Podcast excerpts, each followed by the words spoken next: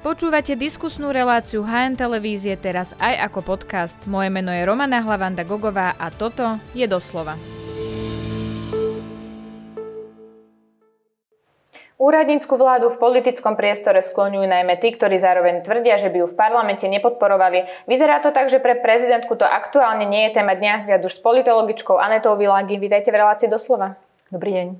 Pani Vilagi, tak prezidentka e, aktuálne prešla aj prieskumom agentúry AKO, kde vlastne vidíme, ako sú s ňou ľudia spokojní. Ona je vlastne už 4 roky vo funkcii a vyzerá to tak, že s prácou prezidentky je spokojných takmer 56% Slovákov. Ono sa to veľmi nepohlo od toho minulého roka, tie čísla boli viac menej podobné, ale klesá to oproti tomu, ako začínala vlastne vo funkcii. Tam mala aj 70% podporu a tak ďalej. Čo hovoríte vlastne na to, že je tá podpora celkovo, keď sa pozrieme na ten trend, klesla? Pokiaľ ide o výkon prezidentskej funkcie, tak eh, takýto nejaký trend je typický. To znamená, že nie je to niečo, čo je vyslovene späté len s Zuzanou Čaputovou, ktorá je práve v tejto funkcii, ale ak by sme sa pozreli vlastne na tie trendy vývoja, vlastne podpory pre prezidenta, ktokoľvek, kto zastáva túto funkciu, tak zvyčajne sú vyššie krátko po voľbách, keď vlastne musí v tých voľbách získať mm-hmm. tú eh, väčšinu eh, volických hlasov a následne s tým uplynúcim časom ono to aj klesa. E, keď sa pozrieme špecificky na výkon tohto mandátu, a to znamená na Zuzanu Čaputovú ako prezidentku, tak e, má to v porovnaní s predchádzajúcimi zástancami tejto funkcie možno, že o niečo ťažšie, alebo je táto funkcia o niečo viacej vystavená možnej kritike. A to práve kvôli tomu, lebo zvyčajne táto exekutívna časť, e, tá, tá dominancia patrí vláde Slovenskej republiky. A my sme sa však dostali do situácie, keď vlastne vláda je, v, je len poverená riadením a tá prezidentská funkcia bola vtiahnutá práve aj do tej exekutívy oveľa silnejšie, uh-huh. než kedykoľvek predtým. A tým pádom vlastne tá, tá, tá, tá výkon moci ako taký je čiastočne prenášaný ako keby aj na hlavu štátu, čo zvyčajne nebýva. Takže práve to hodnotenie vôbec toho, v akom, akým spôsobom sa moc vykonáva v štáte aktuálne, čiastočne prechádza vlastne aj na hodnotenie výkonu prezidentskej funkcie. Uh-huh, to je pravda, ale čo vidíme e, najmä teda na opozičnom spektre, tak oni kritizujú Zuzanu Čaputovú aj za veci, ktoré jej vlastne neprináležia z titulu funkcie prezidentky, sú to skôr kompetencie vlády alebo teda parlamentu. Čím si vysvetľujete, že zažíva až takúto možno, by sme mali mali povedať neprimeranú z pohľadu iných prezidentov, ktorí nezažívali takúto mieru kritiky. A ja sa na to opýtam otvorene, je to aj preto, že Zuzana Čaputová je žena?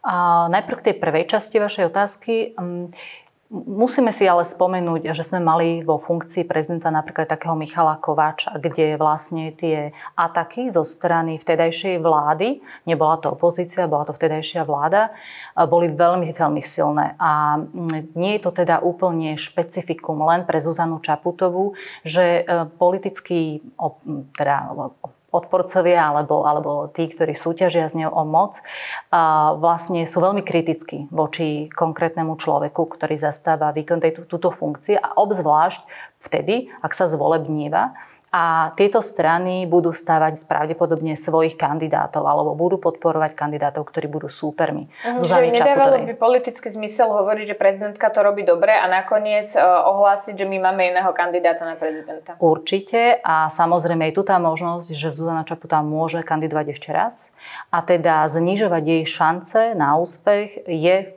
tým, je, je vlastne ako keby klasickým tým, tým modelom, ktorý by politické strany, ktoré chcú postaviť svojho vlastného kandidáta, mali robiť. Uh-huh. A je teda, hrá úlohu aj to, že je žena? Ja sa na to pýtam aj kvôli tomu, že najpopulárnejší politici na Facebooku hrajú často na ten mod nenávisti, kritizujú veľmi často a kritizujú aj prezidentku Zuzanu Šaputovú. Je to jednoduchšie, pretože je žena? Súvisí to nejak? Um, v, tej, v našej spoločnosti um, možno, že tá, to postavenie ženy političky je stále niečím takým um, nie úplne rovnocenným voči politikom. Takže uh, túto vec možno, že v rámci nejakej takej tej komunikácie môžu niektorí politici vťahovať do deja a, a skôr takým spôsobom, že um, naznačia ako keby slabosť, politickú slabosť tejto líderky, bez toho, aby to museli nejako explicitne podoprieť argumentmi, zatiaľ čo pri politikovi by zrejme toto sa vyžadovalo, alebo by potrebovali nejako zadokladovať to svoje tvrdenie, že teda ide o slabú líderku.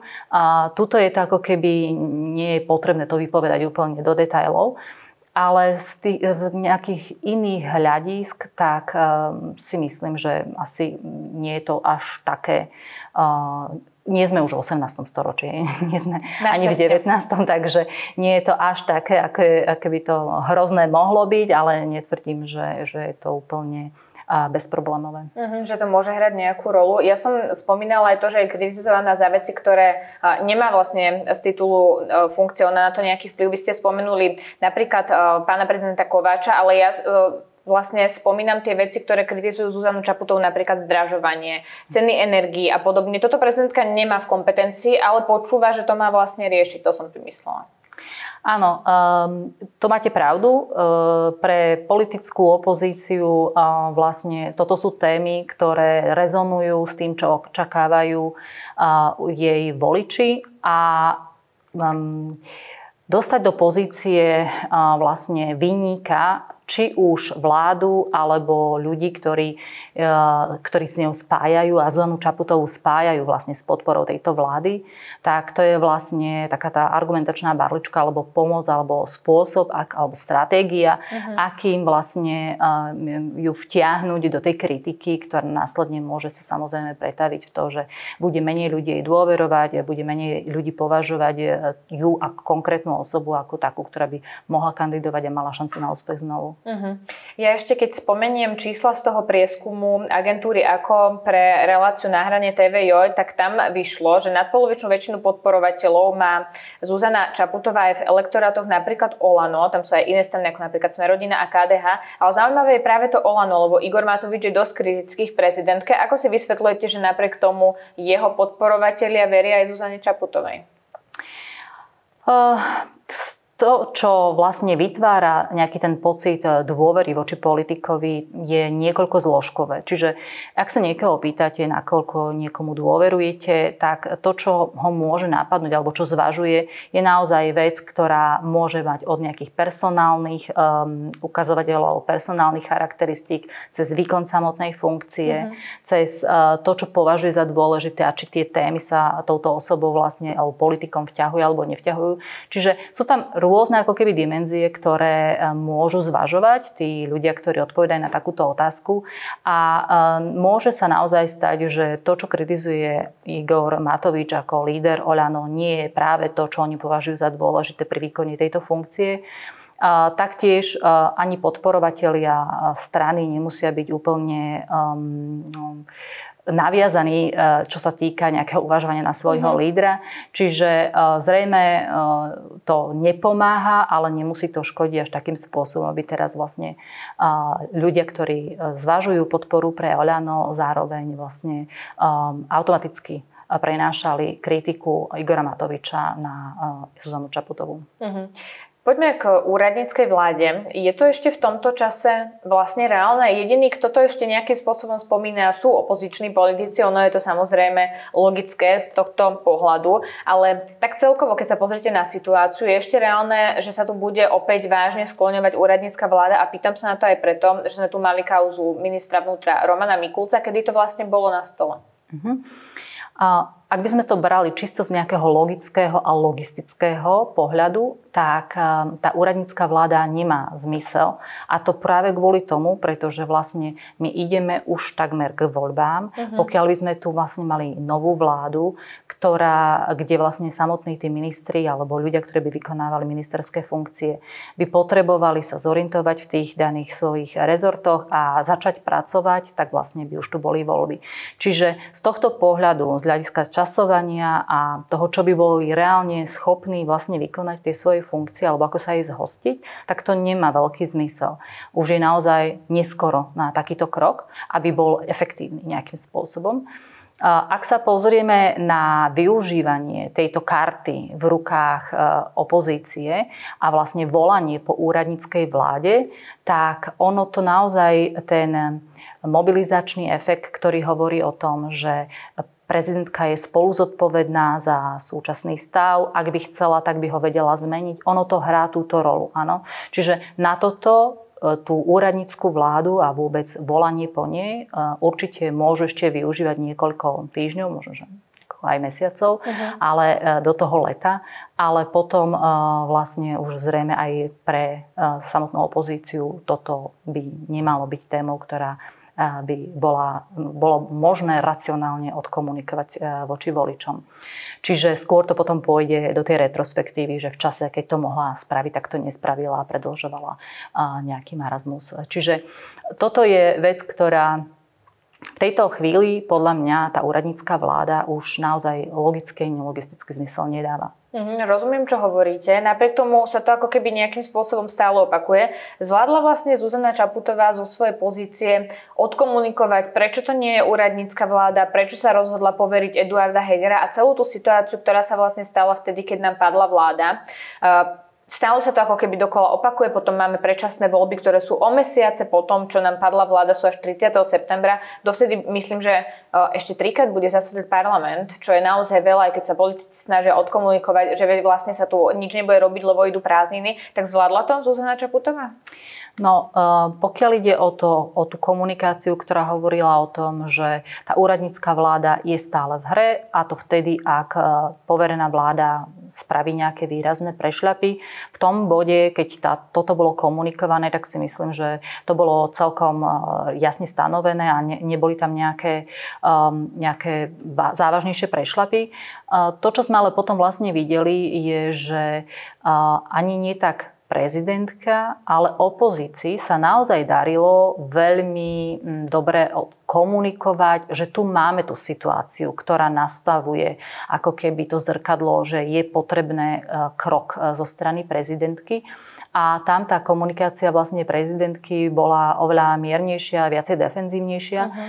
A toto možno, že ak, ak by sme si porovnali vlastne ovládnutie toho mediálneho priestoru a ovládnutie vlastne toho vysielania nejakého odkazu a, stanovovania témy, tak to opozícia určite zvládla lepšie a myslím si, že s týmto bude aj operovať počas, samozrejme počas volieb a aj počas prezidentských volieb a bude to vyčítať vlastne tej aktuálnej hlave štátu. Mm, lebo Zuzana Čaputová hovorila voľby čo najskôr a potom povedala, že bude súhlasiť aj s, e, s termínom na september a nakoniec sa to spravilo posledný možný deň e, toho 30. Ano. septembra. Čiže prečo najprv tvrdila niečo a potom sa uspokojila so septembrom? Vy tomu rozumiete? Tak e, toto je určite otázka na, pre, na pani, pani prezidentku, keďže je to jej e, rozhodnutie a vôbec jej stratégia tej komunikácie. E, to, čo si viem predstaviť, a naozaj o tom môžeme len špekulovať, keďže neboli sme účastníkmi samotných tých rokovaní, je, že počas tých rokovaní vlastne nastavili sa nejaké vážne argumenty na to, prečo je práve ten septembrový termín vyhovujúcejší a zrejme ich zvážila. Tak jediný argument bol, že dohoda je vtedy a to bol žiadna argument, iná dohoda nie je.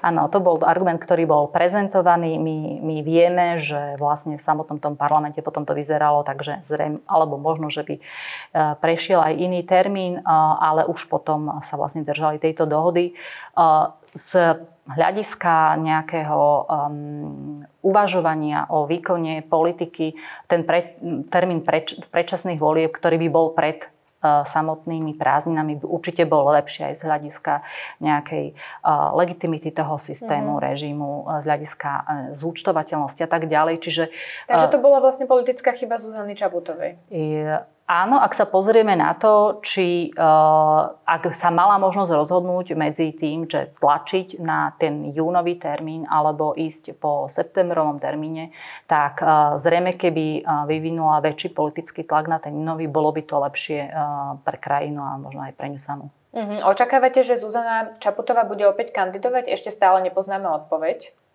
Pokiaľ viem, tak sa má vyjadriť teraz niekedy do konca apríla alebo tak nejako a z hľadiska, ak by sme sa pozreli na to len úplne z hľadiska nejakých faktov, čo sa týka nejakého vývoja podpory a vývoja toho, ako vôbec ten mandát vykonávala, tak tam nevidím nejaký, nejakú prekážku preto, aby kandidovala opäť.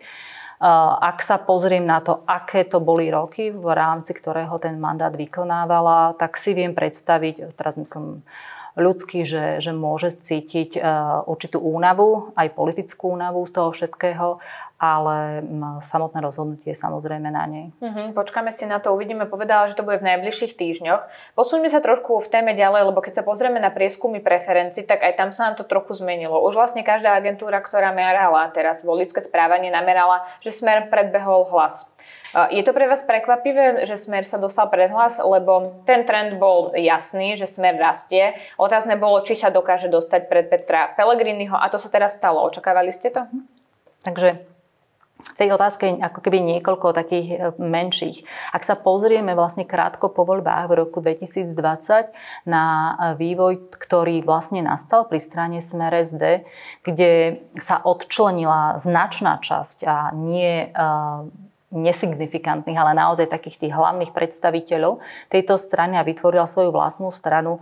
Viacerí vtedy vlastne už odsudzovali samotný smer Eh, minimálne, ak nič iné, tak vlastne tá existencia tejto strany a možný zisk vlastne opäť signifikantných čísel podpory mm-hmm. bol značne spochybnený a bolo tam veľký otáznik nad budúcnosťou e, z hľadiska toho, či nadobudne niekedy tú svoju bývalú slávu Smer SD, alebo či e, bude skôr sa uberať e, takým tým scénárom HZDS, keď to bola strana, ktorá naďalej zotrvávala v politickom systéme, ale oveľa slabšia bola než, než začiat tej najväčšej slávy.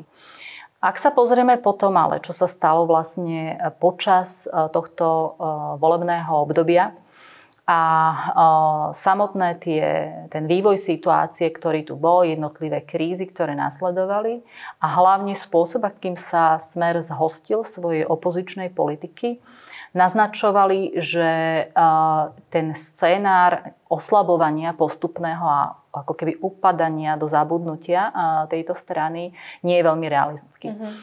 Jednoducho naozaj e, strana tvrdopracovala na veľmi kritickej e, opozičnej politike tie situácie a vôbec vývoj jej nahrával, tie témy, ktoré vlastne mala možnosť vyťahovať a s ktorými mala možnosť súťažiť o voliča a o priazeň, boli e, témy, ktoré sú blízke, autentické strane Smer SD.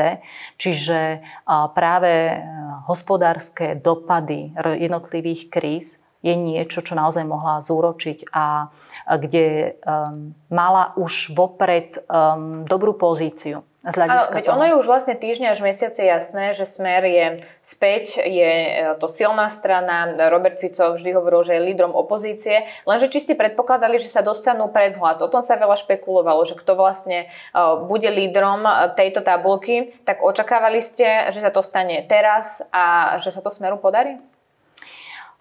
Pravdu povediac, ani na chvíľočku som nejakým spôsobom nevenovala svoju pozornosť tomu, že idem očakávať, kto predbehne koho.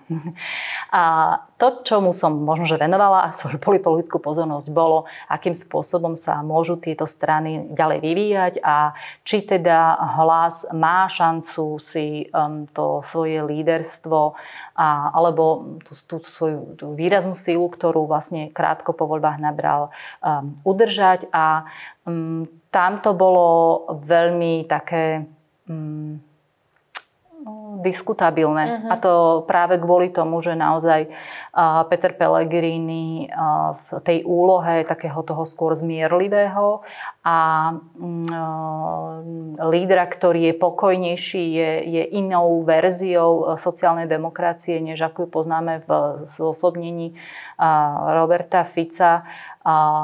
V tej situácii, v ktorej sa Slovensko ocitlo, s celým svetom, vzhľadom na, na krízy, ktoré tu bolo, neprijalo mu to. Jednoducho to, to, mhm. to obdobie a spôsob, ktorý vlastne umožňuje lídrom, ktorí vedia sami sa prezentovať ako takých tých bojovníkov, ktorí sú výrazní a sú agresívnejší, a oveľa lepšie vlastne pôsobili na tú časť elektorátu, ktorá bola tou situáciou či už frustrovaná, alebo jednoducho naozaj boli e, naštvaní, ohrození. Mhm, a, čiže a mala som pre vás pripravenú otázku, že čím to je, že vlastne voličov hlasu, ktorí teda prešli zo smeru do hlasu, sa podarilo smeru opäť teda vrátiť späť. Ale je to vlastne teda komunikáciou lídrov?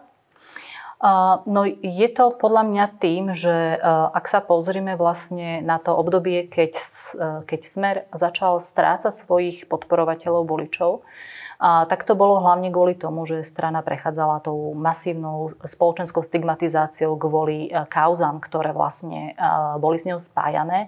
A v tom období voliči Smeru e, tá politika, ktorú Smer predstavoval a zosobňoval, to bolo niečo, po čom stále mali dopyt. To, čo sa im nepáčilo, je práve tá povesť, alebo to, ako sa spájal Smer so špinavosťou v politike. A v tom čase pre nich nebola veľmi iná alternatíva. Nakoniec si museli vyberať ako keby menšie zlo. To, čo sme videli potom je, že zo strany Smer SD sa odčlenila skupina, ktorá ako keby prezentovala to svetlejšie v tej strane, čiže pre týchto voličov bola zaujímavá, pretože na jednej strane garantovala kontinuitu tej politiky, ale zároveň mala ten čistejší štít, alebo aspoň takto to prezentovali. A to, čo sme poste následne videli, je, že smer veľmi e, cieľene, teraz klasický smer, e, pôvodný mm-hmm. smer, veľmi cieľene pracoval na tej, na, nie že ani tak očiste svojho mena, ale skôr na destigmatizácii. To znamená na odstránení takého toho byľagu e, v, v, tom, v tom ponímaní spoločenskom, že je to strana, ktorá je spájaná so špinavosťami, pretože sa snažili spochybniť vyšetrovanie a vôbec vlastne prezentovať, ako, že to bolo vykonštruované. A, no, kriminalizácia a, opozície, a, počúvali sme to. A tým pádom vlastne e, vytvoril aj priestor pre tých voličov, ktorí súhlasia s inak s politikou Smeru a chceli ju naďalej podporovať, aby sa k ním vrátili a obzvlášť, ak sa prejavili ako oveľa ráznejší lídry. Mm-hmm. Takže toto je niečo, čo vždycky e, rezonovalo práve s tou časťou e, e, spoločenského spektra, ktorú oslovuje strana Smer SD a tak, takže áno, je to také, je to, určite je to časť toho, čo zapôsobilo na, na túto cieľovú skupinu. Chápem, čo hovoríte. Teraz vyšla teda aktuálna správa, že Peter Kažimír je nepravoplatne vinný. Musíme si ešte počkať, ako rozhodne ďalší súd, ale je to teda v prípade úplatku. Ale keď sme sa rozprávali o tom, že Smer sa snaží spochybňovať vyšetrovateľov, hovorí o kriminalizácii opozície a hovorí o sebe ako o obeti v celých týchto prípadoch, tak môže napríklad to, že je teda e, Kažimír vinný nejakým spôsobom ešte ovplyvňovať voličov, alebo toto je vec, ktorá vlastne nikoho veľmi nevyruší? V tejto chvíli, e, keď sa ešte niečo zásadnejšie, vážnejšie nestane, e, tak si myslím, že toto nie je práve tá vec, ktorá by hýbala voličskou podporou v prípade strany Smer SD. To vážnejšie, závažnejšie je, myslím, naozaj tak ako keď sme pozorovali to v tom roku 2000, vlastne od toho 2018. vyššie, tie samotné prvé ako keby obvinenia a vôbec odhalenia ešte neprispeli k tomu, aby začala strana Smer strácať tú svoju podporu. Naozaj to muselo byť veľmi masívne, spoločenské, ako keby takéto zopnutie, ktoré bolo sprevádzané aj protestami a keď to už naozaj ako keby pretekalo hej, tú misu, až vtedy začalo to mať nejaký efekt aj na, na vlastne tú, tú, tú, tú afiliáciu alebo teda priznávanie sa jednotlivých ľudí alebo e, vlastne e, stotožnenie sa s podporou pre danú stranu. Takže v tejto chvíli, keď týmto všetkým sme si už prešli, zároveň tu naozaj je niekoľkoročná snaha o minimalizáciu alebo teda o, o bagatelizáciu tohto vyšetrovania, tak to jedno odsúdenie alebo e, dve by zrejme závažným spôsobom nenačerili tú hladinu. Mhm. Robert Fico má zmenenú retoriku, je radikálnejší vo svojich vyjadreniach a aj strana sa vlastne zmenila, prešla nejakým vývojom, teraz už hovoria slovenská sociálna demokracia. Zmenil sa Robert Fico ako politik, alebo bol takýto vždy, len teraz to možno vidíme inak?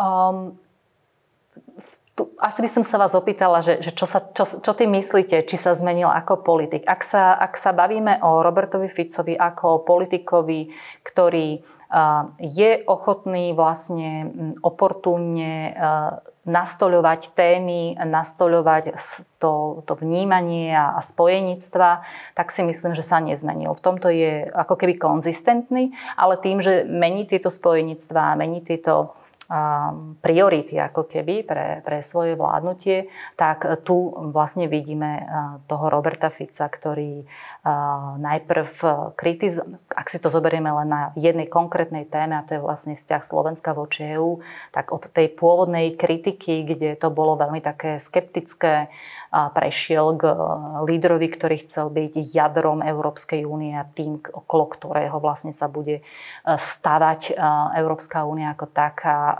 Dnes vidíme, že opäť je skôr v tej fáze kritiky a, a vyhraňovania sa voči Európskej únii, pretože to slovenské a to národné sa tlačí do popredia.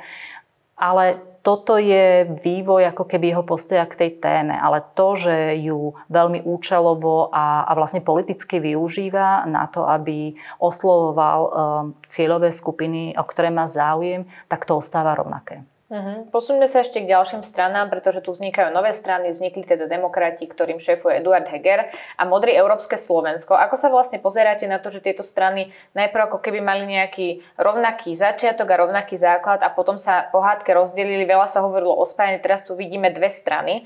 Uh, tak čo na to hovoríte, ako vlastne začali? Či si to nejak voliči budú spájať, alebo im je vlastne jedno, či sa niekto s niekým nepohodol, niečo sa podpísalo a potom nedodržalo? No, pokiaľ ide o ten štart, tak ten samozrejme nie je šťastný podľa mňa ani pre jednu z týchto strán, pretože ak sa tu hovorilo o tom, že to stredopravé spektrum je potrebné, aby sa zjednotilo a postupovalo a bolo ako keby nejakou obrodou a iným modelom toho, čo sme mali možnosť zažiť teraz ako koaličnú vládu podobne zmýšľajúcich strán, tak vlastne toto sa e, nepodarilo. To, to je mm. ako keby len pokračovanie toho istého, ale, ale v inej forme. A, a toto nie je šťastný začiatok. E, to samotné, či nakoniec využije tento predvolebný čas, tieto, toto, toto spektrum politické na to, aby vystupoval už jednotej, jednotnejšie, alebo aby vlastne naozaj dokázalo um, prezentovať nejakú tú jednotu to je otázne. Ja si myslím, že skôr sa to nepodarí aj, aj vzhľadom na to, ako to aktuálne vyzerá ale možno, že teda prekvapia. Uh-huh. Na hranici zvoliteľnosti aktuálne máme ešte mesiace do volieb, sú viaceré strany.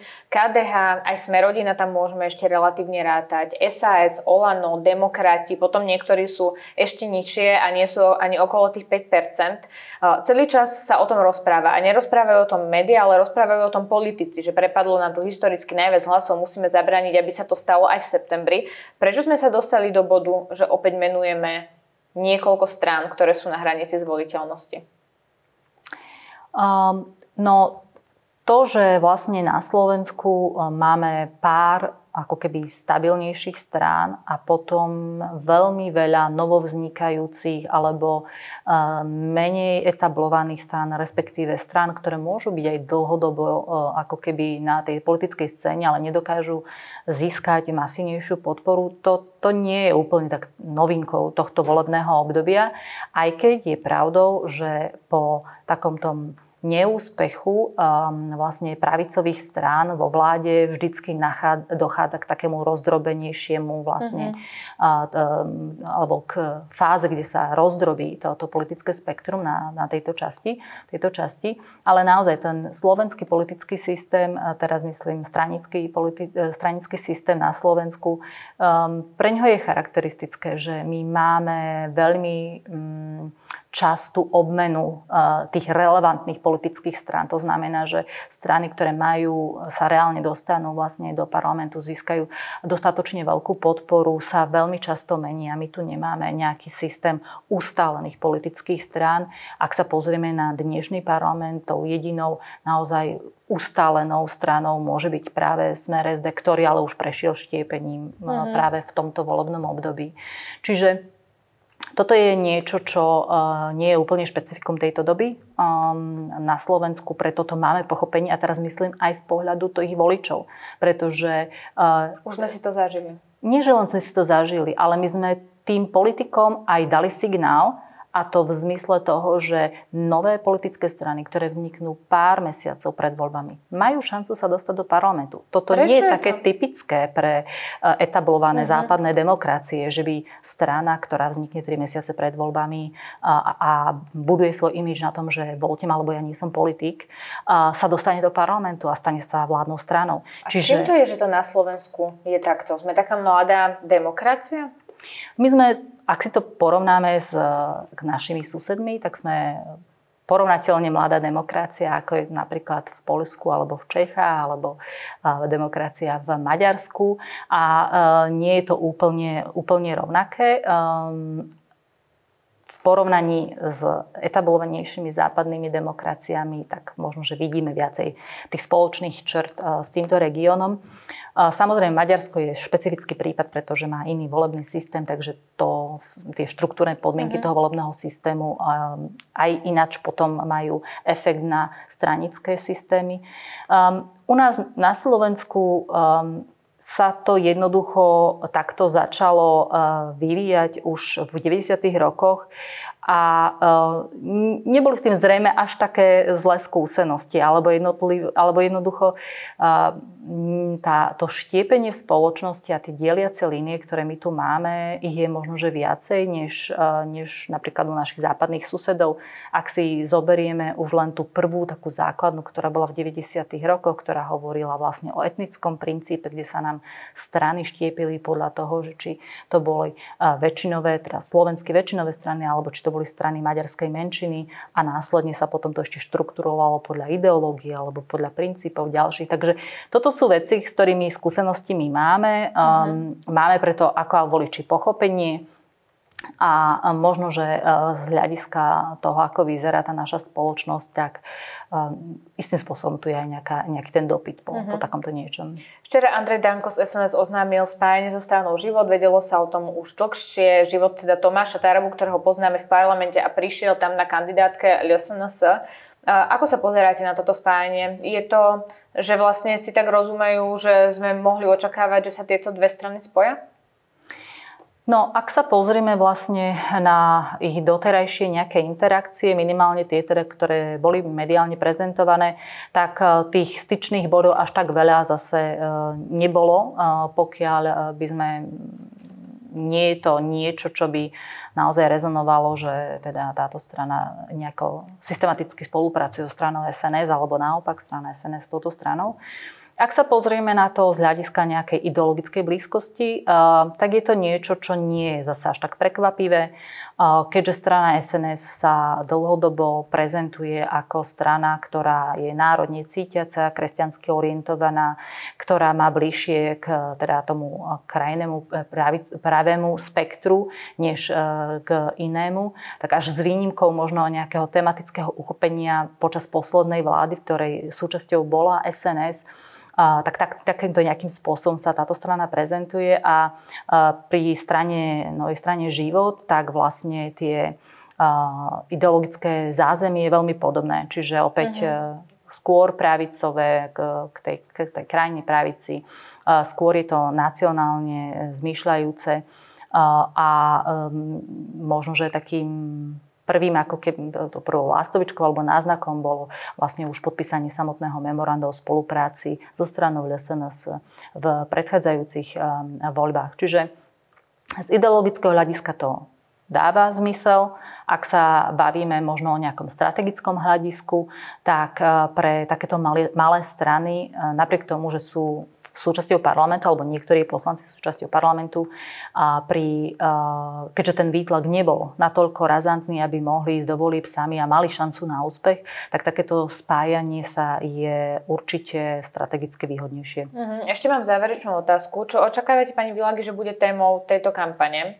Pýtam sa na to aj preto, že veľa sa hovorilo o tom, či to nebude ako v prípade českých volieb, že tam hrala ústrednú tému najmä vojna na Ukrajine. Či to bude skutočne aj na Slovensku tak? Alebo očakávate, že sa to skôr zvrtne a budeme hovoriť o cenách energií, potravín, benzínu, iných pohonných hmot a tak podobne. Tak čo budú tie témy tejto kampane? No, e, témam ako je zdražovanie, ceny, e, energií či pohonných hmôt, to sú veci, ktorým sa určite nevyhneme a ono zároveň sú späté so samotnou témou e, vojny na Ukrajine. Čiže pre politické strany, ktoré chcú tieto témy vlastne klásť do popredia počas kampane, je to veľmi jednoduché od otázky o vojne v Ukrajine stočiť tú debatu na to, aby sme sa radšej pozreli na tie dopady tejto vojny a to je to, čo je zaujímavé a dôležité pre ich voličov, takže to mhm. budú vyťahovať. Čiže to, že sa nevyhneme téme vojny na Ukrajine, je samozrejme, je to konflikt, ktorý je u našich susedov, ktorý sa nás bytostne týka, takže určite súčasťou kampane bude. To, že súčasťou kampane budú vlastne aj ekonomické a sociálne dôsledky pre tohoto prebiehajúceho vojenského konfliktu, je tiež samozrejme tomu sa nevyhneme, pretože je to vec, ktorá sa týka každodenného života mnohých občanov na Slovensku a to je to, čo chcú riešiť. Takže tieto témy určite budú možno, že paradoxne ani nie, ale kedy si na začiatku tohto volebného obdobia by sme zrejme predpokladali, že vlastne pandémia, jej zvládnutie a vôbec dôsledky, ktoré má pandémia na hospodárstvo, budú bude to, čo sa v tej kampani objaví. Uh-huh. Tým, že sme vlastne prešli plynule do ďalšieho konfliktu, ktorý je ešte väčší, a, tak vlastne toto môže utlmiť ako keby túto tému, aj keď nie zrejme úplne. Máme to možnosť vidieť už aj dnes, kde sa rozbiehajú a kde sa vlastne vťahuje spomienka na, na dôsledky pandémie späť do toho, do toho spoločenského, spoločenskej debaty a vlastne je to predpríprava na, na, samotné, na samotnú volebnú kampaň. Takže um, tieto témy určite, to, čo na Slovensku mnoho ľudí považuje za problematické, a, a dlhodobo. Nie je to len teraz, bolo to tak aj v, v prípade predchádzajúcich volieb, dokonca už pri voľbách 2016, ako sú témy ako je zdravotníctvo. A toto Vízia sú, pre Slovensko. Toto sú témy, ktoré paradoxne sa vždycky objavujú na tých popredných miestach v percepcii občanov ako problémov, ktoré by mala vláda riešiť, ktoré by mali byť súčasťou predvoľnej kampane a veľmi sporadicky sa naozaj stávajú ako keby jadrom tej kampane. Ide o, o témy, ktoré um, málo kedy môžu prihrať politické body pre mhm. politické mm-hmm. strany, pretože ťažko sa hľadajú tie riešenia, ktoré by boli uh, prezentovateľné a mohli získať uh, naozaj tú podporu medzi ľuďmi. Takže uh, paradoxne takéto témy zrejme ne, nejakým spôsobom určite do tej kampane e, tiež, alebo v kampani určite zaznejú, ale to, čo politické strany určite sa budú snažiť je presadiť tie témy, kde sa cítia silné, že môžu vlastne na tom získavať tie, môžu odčerňovať vlastne, alebo teda kritizovať uh-huh. svojich politických oponentov a získavať politické body z hľadiska toho, akú, aké možné riešenia navrhujú, aj keď tie riešenia musia byť uskutočniteľné. Tak uvidíme, aká tá kampaň bude. Ďakujem vám pekne, že ste si na nás našli čas. To bola politologička Aneta Vilagi. Ďakujem za pozvanie.